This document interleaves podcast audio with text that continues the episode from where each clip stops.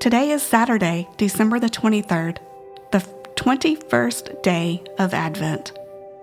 As I await the birth of Christ, I do so with the conviction that I am not alone. I rest in the assurance of knowing that God is always with me. This week, I seek to awaken my heart to the wisdom of God's message of joy. In this moment, I pause to quiet the commotion of my mind. I take gentle breaths, exhaling slowly as I recenter my focus on God's presence and listen to the stirrings of my heart. I know that your birth is quickly approaching, Jesus, but I find myself being distracted by the busyness of the season. Help me to open myself up to you and truly embrace the joy of heaven arriving on earth.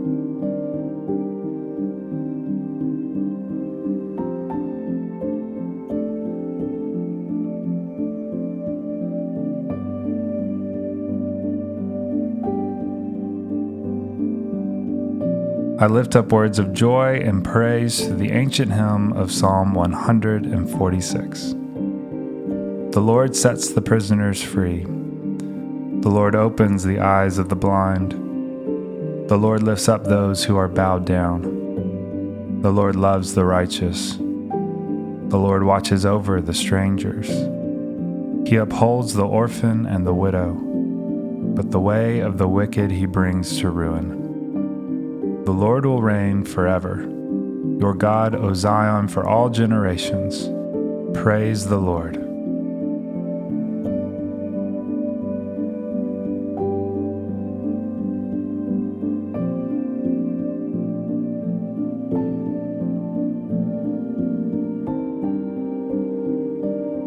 As I reflect on today's scripture reading, I listen for a word or phrase that the Holy Spirit is bringing to my attention in this moment. John chapter 1, verses 14 through 17. And the Word became flesh and lived among us, and we have seen his glory, the glory as of a Father's only Son, full of grace and truth.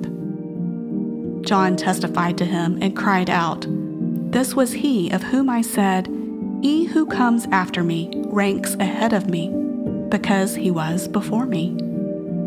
From his fullness we have all received grace upon grace. The law indeed was given through Moses, grace and truth came through Jesus Christ.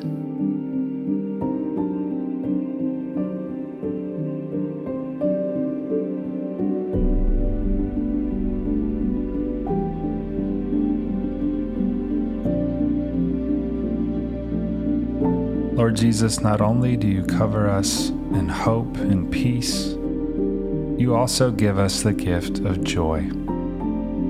Show me how to receive your gift as I move throughout my day. Help me to be a spark of joy for someone else. Amen.